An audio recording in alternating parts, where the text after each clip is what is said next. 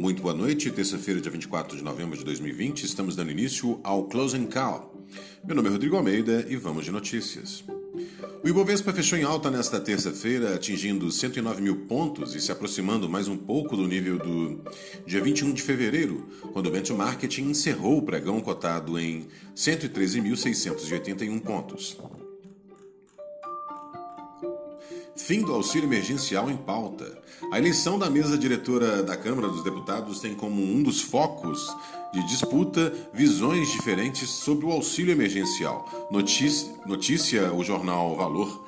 O centrão do candidato a presidente da casa, Arthur Lira, defende que o auxílio emergencial não se encerre no final de dezembro, como planejado, e seja prorrogado até fevereiro. Disputa pela Prefeitura de São Paulo. Pesquisa Datafolha realizada entre os dias 17 e 18 de novembro em São Paulo indica que uma semana do segundo turno, o candidato do PSOL Guilherme Boulos chega a 45% das intenções de voto, reduzindo a distância frente ao primeiro colocado, o atual prefeito Bruno Covas.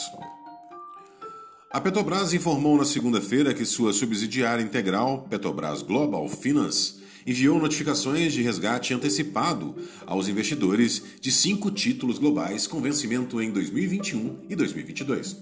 Essas foram as notícias do Closing Call. Muito obrigado pela audiência. Encontro todos vocês amanhã no Morning Call. Tenham todos uma excelente noite e até lá.